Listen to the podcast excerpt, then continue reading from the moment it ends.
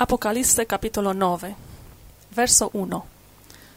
Poi il quinto angelo sonò la tromba, e io vidi un astro che era caduto dal cielo sulla terra, e a lui fu data la chiave del pozzo dell'abisso. Che questo qua è un demone che cade dal cielo, può essere Satana stesso, può darsi che questa era la visione che Gesù vide può leggerlo, Luca credo sia 10 verso 18, credo. Luca 10. Vedi se è giusto? 18. Ed egli disse loro: io vedevo Satana cadere dal cielo come folgore. Ecco, io v'ho dato il potere di camminare sopra serpenti e scorpioni e su tutta la potenza del nemico. Nulla potrà farvi del male. Che qui, qui Gesù parla alla Filadelfia, ai suoi discepoli, agli apostoli di ieri e di oggi. Quindi niente ci potrà fare del male se camminiamo nella volontà di Dio. Amen. Però Gesù è morto in croce, qualcosa gli ha fatto del male? No, quella è stata la sua scelta. E noi potremmo morire martirizzati, certo, e quella sarà la nostra scelta. Possiamo rinnegare Gesù, prendere il marchio della bestia e non muori martirizzato, vai direttamente all'inferno e evita il martirio. Quindi cerchiamo di non essere sciocchi e resistere al diavolo. Amen. Amen. Allora, capitolo 9 di Apocalisse è collegato a capitolo 8, dove abbiamo visto 7 angeli con 7 trombe. E qui stiamo studiando il quinto angelo. Ha detto che c'è questo astro che cade dal cielo, che è lo stesso di Luca 10, che è Satana? No, potrebbe essere Satana che cade dal cielo, perché qui siamo nel periodo... E come lo sai che potrebbe essere? Insomma, è Satana o è un demone. Come so che potrebbe essere cosa? È Satana. No, non so se è Satana. Ho detto Satana o un demone qualsiasi. E come lo sai che è Satana o un demone? Perché non è un astro? No, perché un astro mica riceve una chiave. Ah. Capisci? Ha visto mai un astro, no. una meteorite che arriva con una chiave? No. Scusa. Ok, allora è simbolico un astro. È in parabola, tutta la Bibbia è scritta in parabole perché così che almeno i figli del diavolo non capiscano. E cosa è la chiave del pozzo dell'abisso? Dunque, il pozzo dell'abisso è, diciamo, in greco, questo abisso si dice abyssos, da qui deriviamo la parola italiana abisso, abyssos, che se tu vai nel greco, va bene, significa un luogo senza fondo, un pozzo senza fondo. Oh. Ok, quindi... E dov'è questo pozzo? Bene, questo astro, questo demone viene gettato sulla terra, ok, e quindi se tu leggi il verso 2. Egli aprì il pozzo dell'abisso e ne salì un fumo, come quello di una grande fornace. Capisci? Quindi un fumo esce. Leggi verso 3. Il sole e l'aria furono oscurati dal fumo del pozzo. Dal fumo uscirono sulla terra delle cavallette, a cui fu dato un potere simile a quello degli scorpioni della terra. Quindi il profeta qui cercava di descrivere quello che vedeva. Sì. Che è chiaro che... cioè, innanzitutto cos'è l'abisso? L'abisso è... lo stesso luogo dove il diavolo verrà imprigionato prima del millennio e sarà imprigionato per 1000 anni. Lo vediamo in Apocalisse 20 verso 1 e 3. Satana è imprigionato e viene imprigionato nell'abisso. Ora l'abisso in greco vuol dire luogo, pozzo senza fondo, luogo senza fondo. Come la Bibbia inglese, la King James, e la Bibbia dice, in King James dice the devil was bound in the bottomless pit. Yeah. Bottomless pit in italiano si traduce abisso senza fondo. Ora, dov'è questo posto? Noi vediamo che in Apocalisse 11 verso 7 vediamo che la bestia, l'anticristo, esce dall'abyssos, esce dall'abisso, da questo luogo senza fondo. Quindi questo è un luogo dove il diavolo verrà imprigionato, è il luogo dove l'anticristo esce. Apocalisse 11? 11:7. L'anticristo esce. La bestia che sale dall'abisso. Ecco.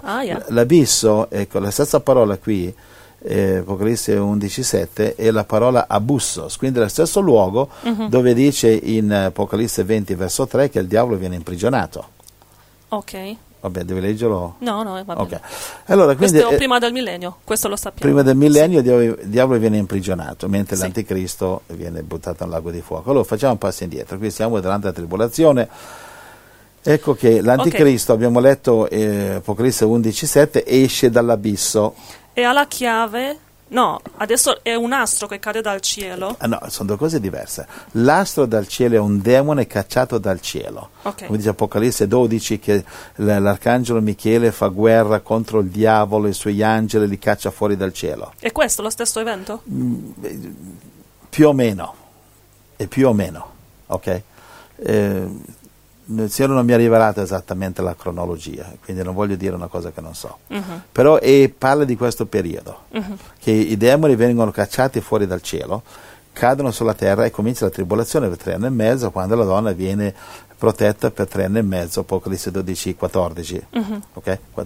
Allora, quando questo demone viene cacciato fuori, cade dal cielo, gli viene data una chiave spirituale, ed apre la prigione spirituale che è l'Abyssos, dove il diavolo sarà imprigionato e dove adesso c'è imprigionato la bestia, l'anticristo. L'anticristo adesso è nel pozzo, è imprigionato nel pozzo. E come mai? Come mai? È come perché mai è un demone talmente ribelle, talmente orribile, che il Signore lo tiene, il diavolo è libero relativamente, mentre invece l'anticristo è completamente segregato. Appena viene liberato diventa il principe del mondo, il rappresentante del mondo, a cui il diavolo, il dragone, dà il suo potere. Apocalisse 13, verso 2-3, il dragone dà potere alla bestia. Allora, il spirito, il demone che possederà l'anticristo adesso è chiuso in questo abisso, perché dice in Apocalisse 11:7 che la bestia viene dall'abisso. Viene dall'abisso, capisci? E come mai nell'abisso adesso ci sono demoni? Perché non sono stati ancora giudicati, no? No, non sono, ci sono demoni perché sono talmente ribelli, uh-huh, capito, che il Signore non si fida a lasciare liberi. E come lo so? Liberi, come lo so? Sì. Perché l'anticristo, Apocalisse 11:7, viene dall'abisso, capisci? Okay, quindi si viene dall'abisso e si è segregato nell'abisso. Quindi questo spirito dell'anticristo, che adesso lo vedremo qui, in Apocalisse 9 che stiamo studiando, adesso ti cerco una scrittura, ecco, leggi verso 11. Apocalisse 9:11. Il loro re era l'angelo dell'abisso, il cui nome in ebraico è Abaddon e in greco Apollyon. Capito? Quindi questo, e chi è questo? Apollyon e Abaddon, Abaddon in ebreo, Apollyon in greco, è lo stesso significato, vuol dire distruttore. Ah, è il diavolo? No, questo è l'anticristo. Ah, l'anticristo. Capisci? Sì, questo è l'anticristo. Perché esce dall'abisso, non è Satana che esce dall'abisso. Satana andrà nell'abisso. Satana è cacciato dal cielo, Apocalisse 12, uh-huh, sulla terra, e comincia la persecuzione, uh-huh, attraverso l'anticristo che esce dall'abisso. Quindi Satana è cacciato dal cielo, l'anticristo esce dall'abisso, dalla prigione, si incontrano, capisci? E allora il dragone, Satana, gli dà il potere, Apocalisse 13:2, il dragone gli dà potere alla bestia, e la bestia guida il mondo nel nome di Satana, Apocalisse capitolo 13, ci siamo? Ok. Allora, adesso alcuni demoni sono liberi sulla terra per fare il male e altri demoni sono chiusi nell'abisso? Sì, perché sono talmente ribelli che il Signore non li vuole neanche usare. Invece il diavolo e gli altri demoni, sono sotto controllo di Dio, saranno sempre sotto controllo, però non si ribellano oltre un certo limite, altrimenti Dio li manda nell'abisso, dove i demoni non vogliono andare, è un orribile posto. Infatti vediamo in Luca capitolo 8, quando Gesù si avvicina a 2 indemoniati, capisci, i demoni gli parlano a Gesù e gli chiedono, lo supplicano a Gesù di non mandarli nell'abisso. Wow. La parola è la stessa, bussos, e allora Gesù li manda nei maiali. Appena entrano nei maiali, i maiali dicono: guarda, piuttosto che essere indemoniati, mica siamo fessi come quelli del marchio della bestia, mica siamo fessi come certi indemoniati, noi preferiamo suicidarsi. E i maiali si buttano nel lago e muoiono tutti, circa 2000 maiali. Mi segui? Sì. Allora, i demoni in Luca capitolo 8 gli hanno supplicato non ci mandare nell'abisso, e Gesù li manda nei maiali. L'abisso è un posto orribile. Okay. Ci siamo fino a qui? Ok, poi in Apocalisse 9, verso 2, dice che con la chiave questo demone, o chi era, apre il pozzo dell'abisso e sale un fumo, e poi anche delle cavalette. E come mai cavallette escono da lì? No, questa di cavallette, diciamo, è la descrizione che il profeta, la migliore descrizione che ha potuto dare di questi demoni. Ah, questi sono demoni? Demoni, insomma, cose demoniache. Mm-hmm. Ok, infatti dice che hanno un potere simile a quello degli scorpioni. Esatto. Ok, infatti quando apre verso 2 aprì il pozzo dall'abisso, ne salì fumo, mm-hmm, come quello di una grande fornace. Il sole e l'aria furono oscurate. Infatti se tu fai un piccolo studio, la scienza ha scoperto che nel centro della Terra c'è qualcosa di strano che contraddice completamente l'evoluzione. E cosa è? Si pensava che ci fosse lava vulcanica, da dove vengono i vulcani, che dimostrava la teoria e la bugia dell'evoluzione, che i pianeti erano come delle palle di fuoco, come il Sole, nel corso di miliardi di anni si sono raffreddati, e quindi la superficie si è raffreddata e è diventata terra, montagne, acqua, eccetera. Nel centro però rimane la lava, e l'eruzione vulcanica lo dimostra. Va bene? Sì. Quindi questo sembrerebbe confermare la teoria dell'evoluzione, uh-huh, okay? Che Dio non l'ha creata perché si stanno raffreddando. Se non che nel secolo passato ci fu una scoperta, scoprirono che c'è lava sotto la terra, è logico, da lì vengono i vulcani, le eruzioni, però hanno scoperto che nel centro della terra, sotto la lava, hanno avuto una sorpresa scioccante: esiste un globo di metallo. È come una piccola luna, mm-hmm, di metallo, che sarebbe fatto di nichel e ferro, una palla di metallo che è coperta tutto intorno di lava, e questo qui è la prigione, questo qui è l'abisso senza fondo, dove i demoni sono imprigionati. E come mai senza fondo? I scienziati hanno scoperto che questa palla sta proprio nel centro, e guarda, e com'è possibile che ci sia del nichel e del ferro nel centro con la lava intorno? Non ha nessun senso. Come è fatto a raffreddarsi prima questo nichel, capisci? E mentre la lava è ancora intorno al nichel. Gli scienziati sono silenziosi, zitti, non ci capiscono niente. Esattamente l'opposto dell'evoluzione, quindi non si stanno raffreddando, eccetera. È stato creato così. Quindi tu chiedevi? Come mai è chiamato senza fondo? Perché ha un fondo. Non ha un fondo. Come non ha un fondo? No, non c'è fondo. Se tu viaggiassi attraverso il pianeta, arrivi a un certo punto che non c'è più il fondo. Come non c'è fondo? Pianeta è una cosa fisica, c'ha un inizio e un fine. E invece no, nel centro della Terra, te lo dimostro subito, non esiste il fondo. Sai, qui siamo in una stanza, no? Quello è il tetto, no? Sì. E questo è il pavimento, sei sicura? Sì. Se tu metti sottosopra, testa giù, i piedi su, te ne accorgi subito, la cima è questa. Okay. Però se tu dall'altra parte del pianeta c'è, dove siamo, in Sud America, c'è la Cina, no? Okay. Che è quello che noi chiamiamo pavimento, loro lo chiamano tetto, perché in cima sono sottosopra. Okay. Capisci? Noi siamo con i piedi per terra qui, loro sono i piedi per terra là. Se tu vedi il globo della Terra, è esattamente il contrario. Sì. Ora, attenzione, se tu viaggiassi attraverso il pianeta, arrivi nel centro del pianeta e il fondo sparisce. Perché? Perché per via del rivolgimento del pianeta. Tu sai che il pianeta si rivolge su se stesso ogni 24 ore. Mm-hmm. Quindi se tu fossi nel centro del pianeta, sì, che quello che in questo momento è pavimento, che chiama pavimento, in 12 ore diventa il tetto, perché continua a girare, sì, su se stesso. E come vedi qui c'è un rotolo, lo vedi, io lo giro, mm-hmm, questo è il pavimento, no? Mm-hmm. Però dopo 12 ore il pavimento diventa, sì, tetto. Sì, sì. Mi segui? Allora, quindi abisso senza fondo. Okay. Non ha fondo, perché, sì, continua a girare su se stesso. Mm-hmm. Va bene? Continuiamo Apocalisse 9? Allora, continuiamo Apocalisse 9. Verso 4.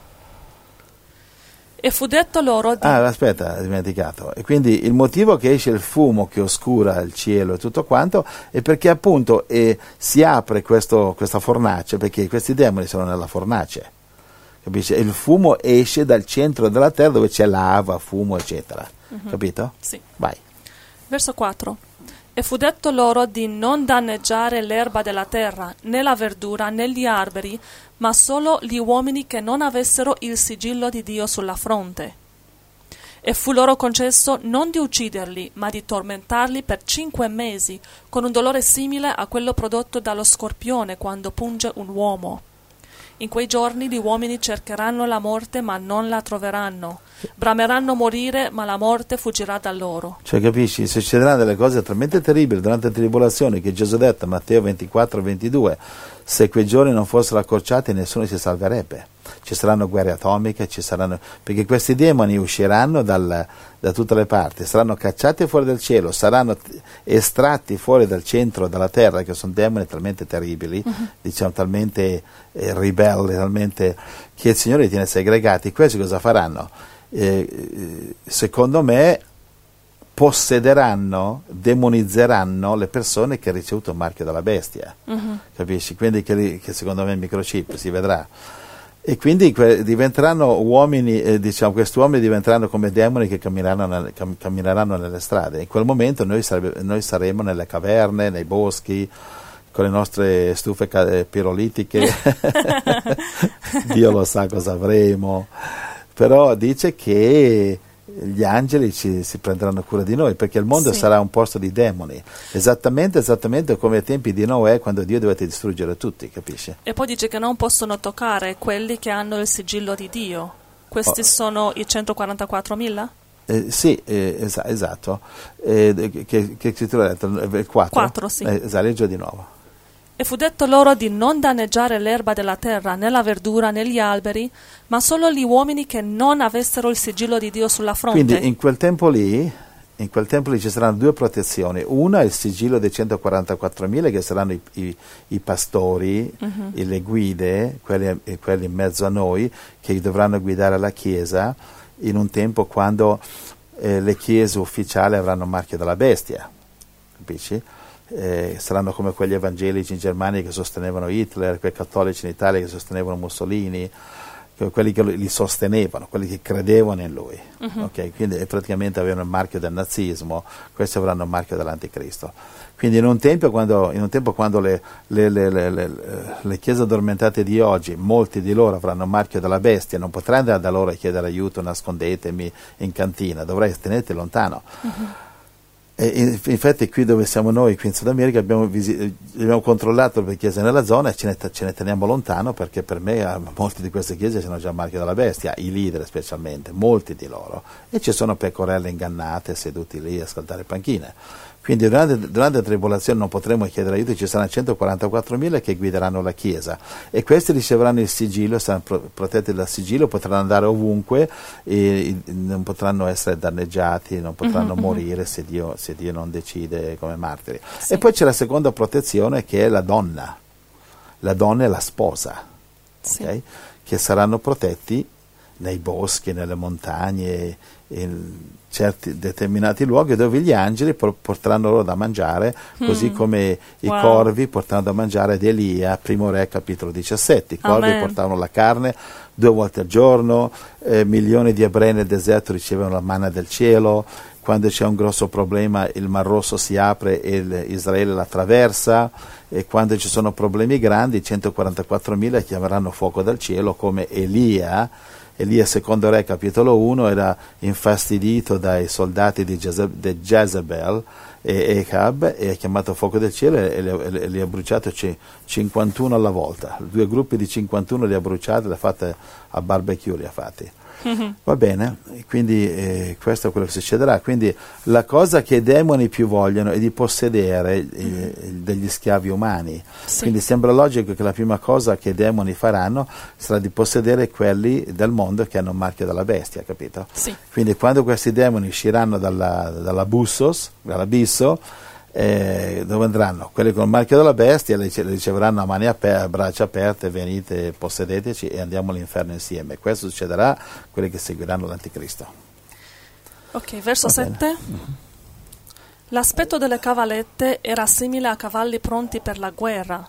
Sulla testa avevano come delle corone d'oro e la loro faccia era come viso d'uomo. Avevano dei capelli come capelli di donne e i loro denti erano come denti di leoni. Il loro torace era simile a una corazza di ferro e il rumore delle loro ali era come quello di carri tirati da molti cavalli che corrono alla battaglia.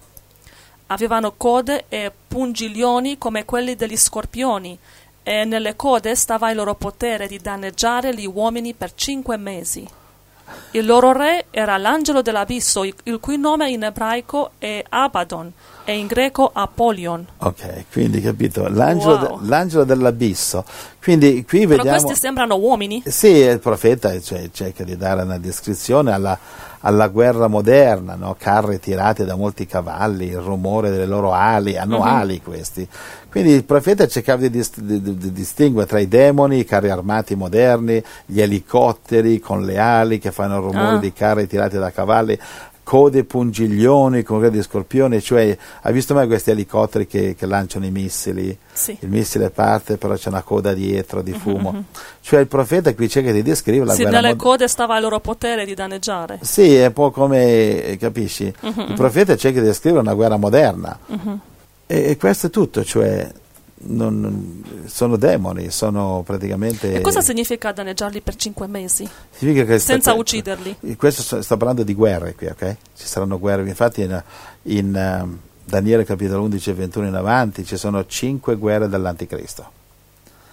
Va bene? E quindi questa è una delle guerre. Che dice che gli uomini cercheranno da morire ma non potranno. Eh sì, perché ci saranno guerre atomiche, ci saranno contaminazioni nucleari, e cercheranno di morire però non potranno morire, cioè ci sarà gente lì che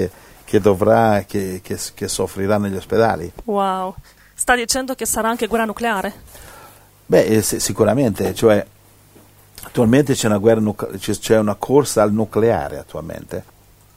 Tu hai visto cosa è successo, hai studiato nella storia dopo l'esplosione di Hiroshima e Nagasaki, ancora oggi ci sono bambini che nascono handicappati, deformati, senza occhi, senza orecchie, cioè sono delle mostruosità che nascono, deformazioni da contaminazione nucleare. Sì. È successo a Chernobyl, decine di migliaia sono morti, per i giornali non ne hanno parlato quasi niente, poco almeno.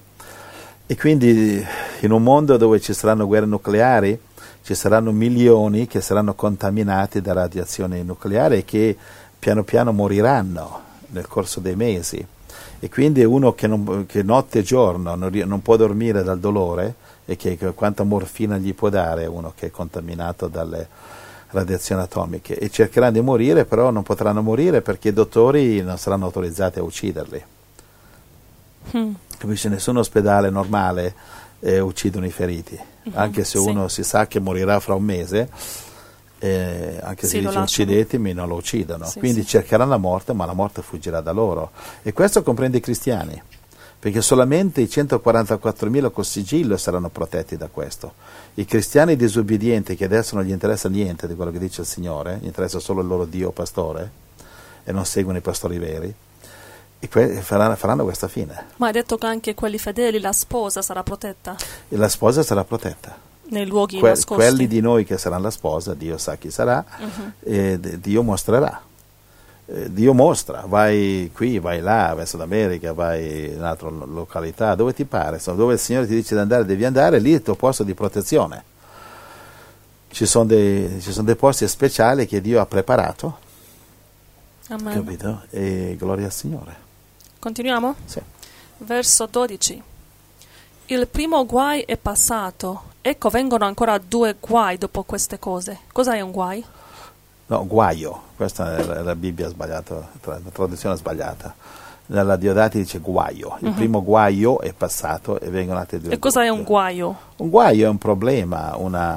Sai cos'è? In italiano il guaio, in inglese dice wow. Yeah. In inglese wow. Vuol dire una cosa brutta che avviene. Il primo guaio è passato, ecco vengono altri 2 guai. Cioè l'angelo qui dice stanno arrivando altre cose brutte, perché sta per suonare il 6° angelo. 13. Poi il 6° angelo suonò la tromba e udì una voce dai 4 corni dell'altare d'oro che era davanti a Dio. La voce diceva al 6° angelo che aveva la tromba: sciogli i 4 angeli che sono legati sul gran fiume Eufrate. Ok, qui ci sono 4 angeli, 4 demoni che sono imprigionati. Questi sono demoni? Questi sono demoni, questi. E sono legati, ti pare che li lega ai suoi angeli. Ok, yeah. È vero. Ok, quindi se sono legati, se demoni, quindi e non possono fare niente perché sono legati. Però cosa succede? Appena il Signore li slega, ecco che si fanno la volontà del diavolo. Mm-hmm. Qual è? Prosciugare il fiume Eufrate. Ok, e perché? Perché come vediamo dalle profezie che seguono, per esempio profezia di Apocalisse 16, parla ancora lì dell'Eufrate, va bene? E che dice, come dice Apocalisse 16, dice prosciugare il fiume Eufrate affinché per preparare la strada ai re che vengono dall'est. Mm-hmm. Dice Apocalisse 16. Chi sono questi re? Sono nazioni che vengono dall'est a aiutare l'anticristo a invadere Israele, Ezechiele capitolo 38. Va bene, chi sono questi re dall'est? Sono altre nazioni musulmane, chi c'è a est Israele, a est dell'Eufrate chi c'è? E c'è il Pakistan, sono musulmani, c'è l'Afghanistan, c'è l'Indonesia, e poi c'è una grandissima nazione che è la Cina, che quella lì senz'altro andrà a seguire l'anticristo al 100%. Ora l'Eufrate è un fiume che sbarra la strada, ostacola e diciamo sono tantissimi questi che devono attraversare questa zona, per cui il Signore permette all'anticristo di prosciugare il fiume, capisce? Mi ricordo la testimonianza di una sorella che ci ha scritto come 2 mesi fa, ha detto che lei non sapeva niente del tempo della fine e del libro dell'Apocalisse, però in febbraio ha fatto un sogno e ha visto l'Eufrato che era asciutto e ha visto un grande esercito che attraversava l'Eufrato. Sì, e poi, questo non capiva niente dell'Apocalisse. No, però poi ha visto che nell'Apocalisse c'è proprio questo, l'Eufrato, il grande esercito di Armageddon. E di quel momento in poi ha cominciato a studiare, adesso conosce tante cose sul tempo della fine. Il Signore gli ha dato questa visione, infatti sì. È verso 16, leggi verso 16. Apocalisse 9:16. Il numero dei soldati a cavallo era di 200 milioni e io udii il loro numero. Quindi dice a cavallo, perché oggi se tu vedi, quando si dice la cavalleria, oggi si intende i carri armati. Sì. Che è l'equivalente, quindi probabilmente sta parlando di carri armati qui. Comunque sono dettagli, sono soldati, insomma. Sì, che il profeta in quei giorni non sapeva dei carri armati. Sì, comunque sai, sta cercando di descrivere. Come fa a descrivere un elicottero, i missili, cioè come se tu vedessi che sono disco volante, cerchi di... Allora, dove eri? Eri giunto fino a dove? Fino a 16 ho letto. Allora, quindi prosciugano l'Eufrate perché in questo modo questi 200 milioni di soldati che seguiranno l'anticristo per invadere Israele nell'adempimento della profezia di Ezechiele 38, ecco che il Signore permette a questi demoni di prosciugare l'Eufrate perché è giunto il momento che Dio permette loro di invadere Israele. Però guarda caso l'Eufrate hanno già sperimentato prosciugarlo. E perché? Perché c'è il governo turco nel 1990 ha costruito la più grande diga del mondo, sono un sistema di 22 dighe che chiudendo queste dighe per motivi idroelettrici eccetera e così, e diciamo loro possono bloccare tutto il fiume Eufrate che è uno dei fiumi più grandi del mondo.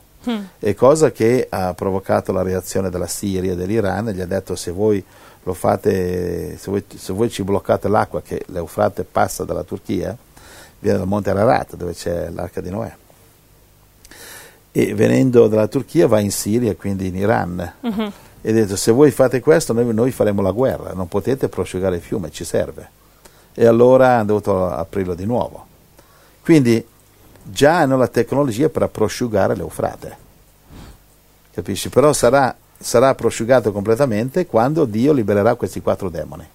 Allora, sono già pronti. Allora. Sono già pronti, guarda caso la profezia è già pronta. Sì. Quindi questi 200 milioni di soldati attraverseranno ed invaderanno Israele, come dice Ezechiele 38. Quindi tutto è collima. Sì. Andiamo avanti? Sì. Non abbiamo letto il verso 15. E furono sciolti i 4 angeli che erano stati preparati per quell'ora, quel giorno, quel mese e quell'anno, per uccidere la terza parte degli uomini. Il numero dei soldati a cavallo era di 200 milioni, e io udii il loro numero. Ed ecco come mi apparvero nella visione i cavalli e quelli che li cavalcavano.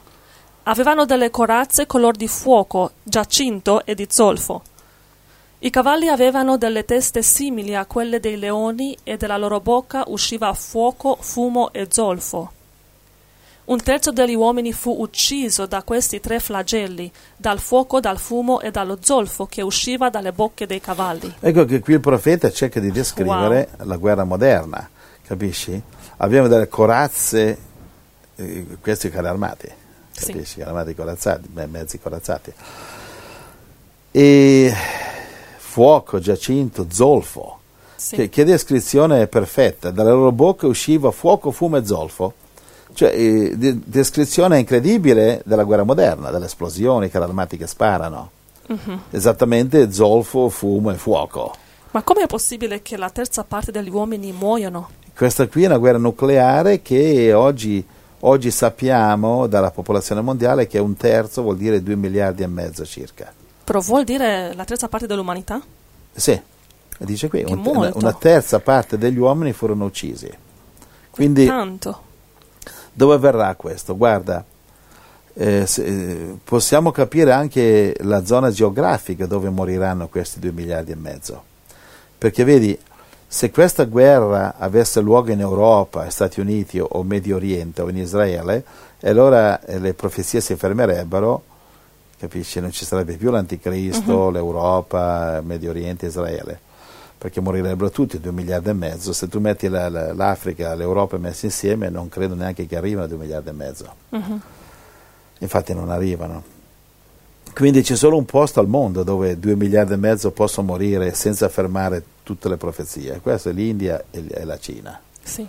È l'unico posto, loro hanno una metà della popolazione mondiale, solamente queste 2 nazioni, e guarda caso sono 2 potenze atomiche e guarda caso si odiano guarda caso si preparano a fare la guerra uno contro l'altro. È vero. Capisci? Quindi secondo me la mia interpretazione qui è che questa guerra mondiale che ucciderà 2,5 miliardi si svolgerà tra la Cina e l'India. Va bene? Sì. Andiamo avanti. 19. Il potere dei cavalli era nella loro bocca e nelle loro code, perché le loro code erano simili a serpenti e avevano delle teste e con esse ferivano. Quindi capisci cosa dice qua? Dice questi cavalli, cioè i carri armati, dice il potere nella bocca e nelle code. Mm-hmm. Quindi cos'è la bocca? E quei cannoni che sparano. Le code è un po' come i serpenti che con esse ferivano. Cioè cosa sono? Sono questi missili che vengono sparati da carri armati, da elicotteri e così via, capisci? Sì, la descrizione della guerra moderna. Uh-huh. Qui vediamo che al suono della sesta tromba, questa è l'ultima guerra che chiude il periodo di tribolazione, quindi immediatamente prima del rapimento, che avviene alla 7ª tromba, non in questo capitolo, ma in Apocalisse 11:15, alla fine della profezia dei 2 testimoni. Apocalisse 11:7, i testimoni vengono uccisi, va bene, e poi c'è la resurrezione dei 2 testimoni, e poi al verso 15 suona la 7ª tromba che 1 Corinzi cos'è, 11:51 ci dice che è il rapimento, la 7ª tromba. Allora questa 6ª tromba è l'ultima guerra, perché sappiamo, hai detto che sono 7 trombe e la 6ª è l'ultima guerra. Questa è l'ultima guerra. Ok, good. Questa ultima guerra, dopodiché viene Armageddon, la nostra guerra. Poi ci pensiamo noi a farli fuori completamente. No, già tutti. È molto, perché 1/3 degli uomini muoiono. Armageddon, Apocalisse 19:11, è la nostra guerra che seguiremo Gesù sui cavalli bianchi. È solamente la sposa però che segue Gesù. Cioè non tutti seguono Gesù sui cavalli bianchi, sarà solo la sposa. Quindi questa guerra chiude il periodo di tribolazione e poi segue il rapimento, e questa è la guerra atomica, perché... Sì. È chiaro che la devastazione. In Apocalisse 16:12-14, vuoi leggerlo? Apocalisse 16, torniamo all'Eufrate. 16:12-14. Poi il sesto angelo versò la sua coppa sul gran fiume Eufrate e le sue acque si prosciugarono perché fosse preparata la via ai re che vengono dall'Oriente. Quindi questo è Apocalisse 16 è un parallelo di questo capitolo 9. È lo stesso evento? È lo stesso evento, capisci? Quindi le acque si prosciugano, capisci? Quindi perché devono passare, capisci? E devono passare l'Eufrate per poter invadere Israele. Verso 14, Apocalisse 9,14 dice: sesto angelo aveva la tromba, scioglie i quattro angeli che sono legati sul gran fiume Eufrate. Fare cosa? Per prosciugarla, Apocalisse 16, affinché i re dell'Oriente possano passare. Oriente, l'est, Cina, Afghanistan, proprio come hai detto. Pakistan, esatto, sì, è vero. Indonesia, i paesi musulmani, Pakistan, Indonesia, Afghanistan e poi la Cina. Sì. Hai finito? Apocalisse 16, 12, 14. 13. E vidi uscire dalla bocca del dragone, da quella della bestia e da quella del falso profeta. Qui sono la trinità del diavolo, ok? Vive la trinità. Dio imita, cioè Dio ha la sua trinità e Dio viene imitato dal diavolo. Quindi ecco la trinità del diavolo: dragone, bestia e falso profeta. Allora il diavolo, l'anticristo e il falso profeta. Questo falso profeta, secondo me, l'ho già parlato nel passato, credo che sia un leader di una grande chiesa cristiana mondiale che nel nome di Cristo ingannerà il mondo e gli darà di seguire questo gran buon politico. Oggi vedi che i leader delle chiese cristiane parlano bene dei politici, no? Sì. Ecco, quindi questo leader cristiano, bella croce attaccata al collo, dirà che va bene, prendete pure il microchip, nessun problema, e per il bene dell'umanità, e questo grande leader porterà la pace nel mondo, un po' come le chiese evangeliche parlavano bene di Hitler, e le chiese cattoliche in Italia parlavano bene di Mussolini, cooperavano, sarà lo stesso, no? Sì. Quindi le chiese cristiane, quelle addormentate, diranno che non è che si chiamerà l'anticristo, diranno che questo leader politico vuole la pace nel mondo, che tutte le guerre che si combattono oggi sono in nome della pace. Americani hanno fatto la guerra da tutte le parti nel nome della pace. Nel nome della pace partono dal loro lato del pianeta, vanno all'altro lato del pianeta, Afghanistan, nel nome della pace bombardano tutti, capisci? Allora vai avanti. Apocalisse 16, 14. Essi sono spiriti di demoni, capaci di compiere dei miracoli. Essi vanno dai re di tutta la terra per radunarli per la battaglia del gran giorno del Dio Onnipotente. Capisci? Questa è la battaglia d'Armageddon. Sì, capisci? In Ezechiele 38 dice il Signore: o Gog, io metterò degli uncini nella tua bocca e ti trascinerò in Israele perché ti posso distruggere. Perché Dio vuol distruggere l'anticristo e le sue armate in Israele, in un luogo a nord di Israele, nella valle che si chiama Ezraelon, vicino alla città di Megiddo, e quindi anagrammati tutte queste cose qui, viene fuori la parola Armageddon. La parola Armageddon non esiste nelle mappe, nelle cartine geografiche del mondo. Esiste solo qui nella Bibbia, Apocalisse 16, ed è si anagramma tre nomi. Uno è Megiddo, è una città, e poi Ezraelon, che sarebbe la valle, in fronte a Megiddo è una città, e Ar, vuol dire monte. Quindi metti insieme Ar, Megiddo e Ezraelon, e ecco che c'hai Ar, Armageddon, capisci? L'Armageddon viene da queste tre cose messe insieme. Ar sarebbe il monte di Megiddo, perché c'è come un piccolo monte lì che è come dove c'è il passaggio, è la zona di Nazaret dove Gesù è nato, dove Gesù è cresciuto, e sono due monti che è l'unico passaggio che si può passare dal Medio Oriente, quindi Africa, in Asia Minore, in Turchia, in Siria, nell'Asia, e c'è solo un passaggio. Chi controlla quel passaggio controlla quei due continenti. Però nella Bibbia esiste la parola Armageddon? Solamente in Apocalisse 16. 16 dove? Qui, Apocalisse 16, andare a cercarlo. Ce l'hai Apocalisse 16? Sì, abbiamo letto adesso Apocalisse 16, 12 fino a 14. Ok, cerchi adesso, io posso aprire la mia Bibbia e posso guardare. Se tu cerchi bene lo trovi. Sì, proprio la seconda scrittura. Dove sei? In 16. 16? Apocalisse 16, 16. Eccoli. E radunarono i re del luogo che in ebraico si chiama Armageddon. Armageddon. Quindi sarebbe Armageddon, non esiste nelle mappe geografiche politiche. Viene da Ar, che vuol dire monte, Megiddo, che sarebbe la città, il paese, la città su questo monte, e Ezraelon, che è la valle. Ora, la città di Megiddo non esiste più, è stata distrutta. E poiché questa città era così importante perché controllava il passaggio di Megiddo, che dall'Africa si passa all'Asia, ogni potenza mondiale ha sempre costruito questa città per fare la guardia a questo passaggio, così che passavano solo chi volevano loro e pagando dalle tasse. Capisci?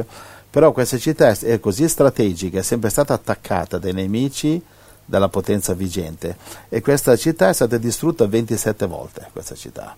Ora si erge su un monte, e lì il monte non c'era monte lì, ma essendo stata distrutta 27 volte, si sono formati 27 strati di macerie formando un monte, si chiama il monte di Megiddo. Quindi in ebreo si dice Ar Megiddo, il monte di Megiddo, Armageddon, capito? Sì. Ok, andiamo avanti? Sì, ritorniamo a Apocalisse 9. Apocalisse 9, dove si? Al 20? Al 20. Il resto degli uomini che non furono uccisi da questi flagelli non si ravvidero dalle opere delle loro mani, non cessarono di adorare i demoni e gli idoli d'oro, d'argento, di rame, di pietra e di legno, che non possono né vedere, né udire, né camminare.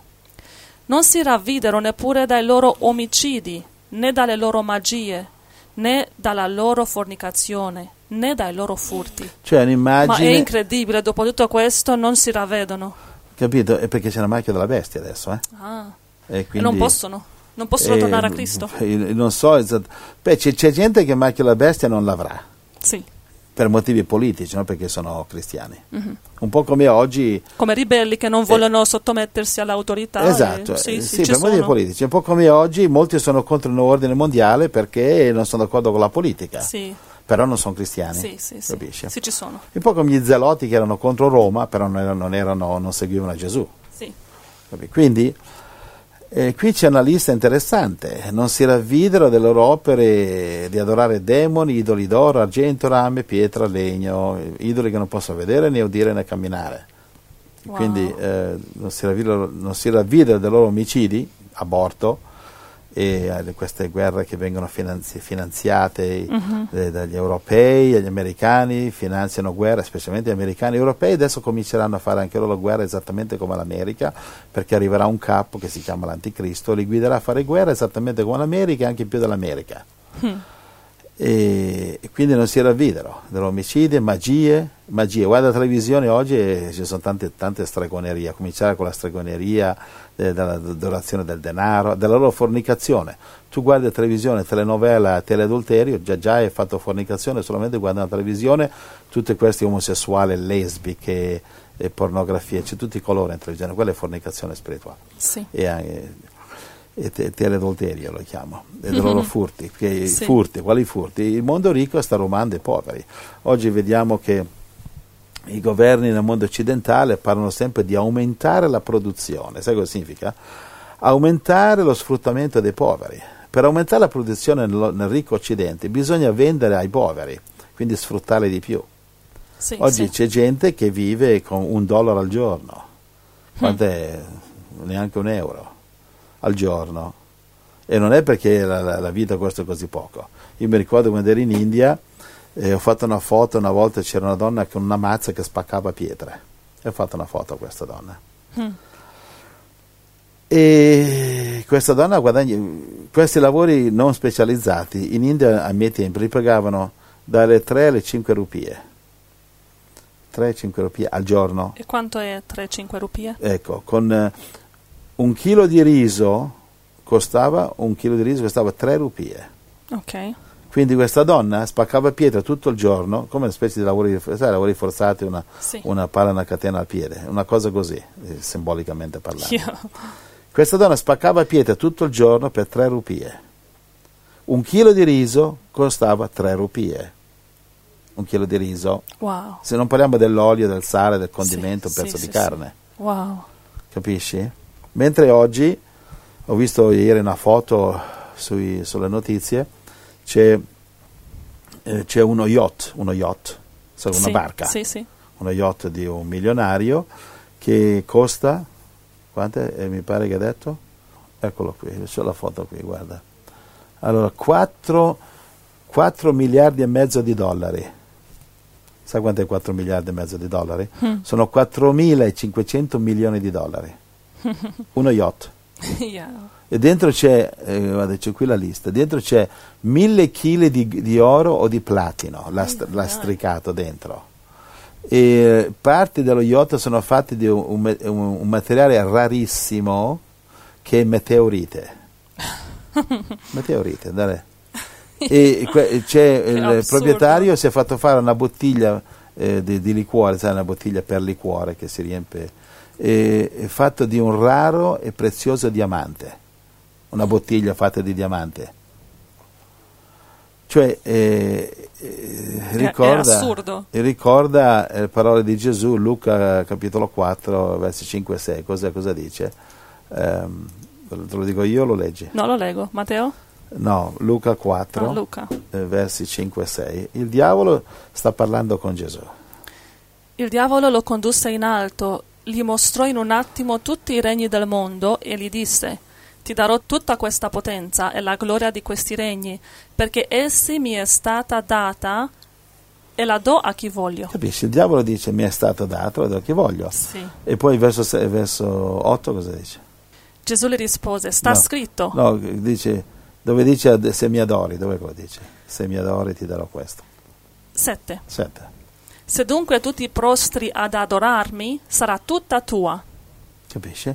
Quindi il diavolo gli dice: se mi adori ti darò tutte queste cose. Quindi perché questo qui può comprarsi uno yacht che costa 4.500 milioni di dollari? 4.500 milioni di dollari. Sì. Uno yacht. Capisci perché quando viene Gesù verrà con Armageddon a fare un grande olocausto di questi qua? Sì, figli del diavolo che adorano i soldi, come dice qui. Leggi di nuovo il 20 e il 21. Sto parlando di questa gente qui proprio. Apocalisse 9, 20. Il resto degli uomini che non furono uccisi da questi flagelli non si ravvidero dalle opere delle loro mani. Non cessarono di adorare i demoni e gli idoli d'oro, d'argento, di rame, di pietra e di legno, che non possono né vedere, né udire, né camminare. Non si ravvidero neppure dai loro omicidi, né dalle loro magie, né dalla loro fornicazione, né dai loro furti. Quindi, dice, non cessarono di adorare i demoni e gli idoli d'oro, d'argento. Cioè, cosa sta dicendo? Se noi viviamo per le cose di questo mondo, che sia argento, che sia oro, che sia rame, che sia pietra, che sia legno, cioè, capito, legno, i mobili di casa, pietra, il marmo, le piastrelle, così via, sì. Stiamo adorando demoni. Se noi stiamo servendo la nostra casa, la nostra macchina, il nostro lavoro, e Gesù in chiesa domenica a crescere funghi seduti, stiamo adorando demoni. Se noi viviamo per cose materiali, stiamo adorando demoni. E i falsi pastori di chiesa, bravi, basta che date amore alla gente, basta che sorridete, aiuta una vecchietta a attraversare la strada, e Dio non ti chiede di più. Falsi pastori, dice Apocalisse 3,14, io vi vomiterò dalla mia bocca. Sta parlando a una chiesa. Gloria al Signore. Amen. Abbiamo terminato Apocalisse 9. Io avrei finito. E adesso devo chiederti un sacco di domande. Allora è meglio che mi vada a riposarmi. Non ti vai. No, no, guarda, puoi rilassarti mentre ascolti Hillsong. Sei un'ottima disc jockey.